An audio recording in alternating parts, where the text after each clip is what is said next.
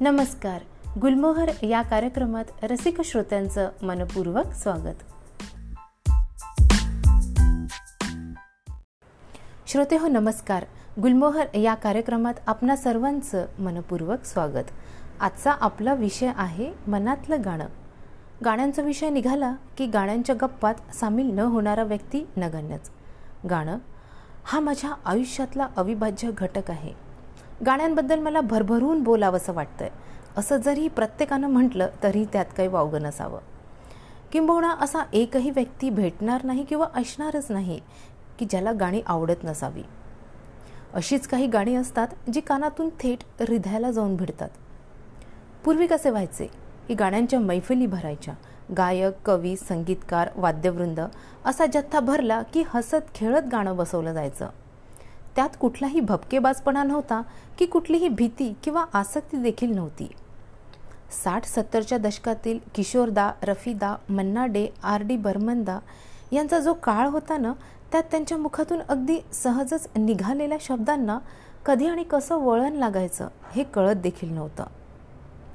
मग हे असं असतं का?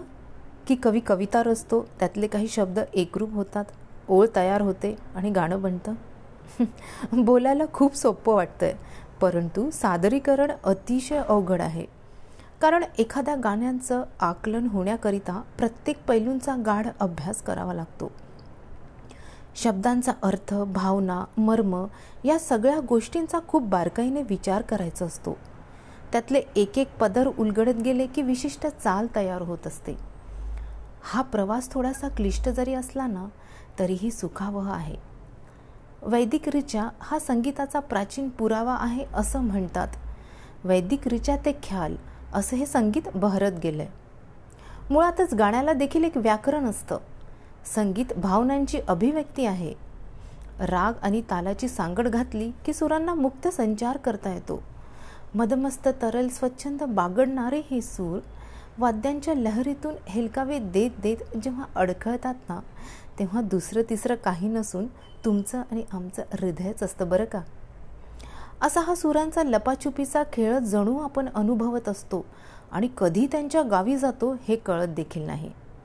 म्हणूनच तर कधीकधी उगाच धडकी भरते अंगावर शहारे उठतात तर कधी नुसताच उसासा टाकून आपण सहजच मस्त फेरफटका मारून येतो. गाण्यांच्या या प्रवासात यात्रेकरू व्हायला मला वाटतं प्रत्येकालाच आवडेल. म्हणूनच तर कवी म्हणतो गाण्याचे मर्म समजण्याकरिता आधी त्यातील शब्दांचा अर्थ समजून घेतला पाहिजे. नुसतीच कानाला बरी वाटते म्हणून ती चाल नव्हे. तर श्रोते हो असा हा गाण्यांचा प्रवास खूप मोठा असला तरीही आनंददायी नक्कीच आहे. इथे मला कुसुमाग्रजांच्या काही ओळी आठवतात. पुरे झाले चंद्र सूर्य पुरे झाल्या तारा पुरे झाले नदी नाले पुरे झाला वारा.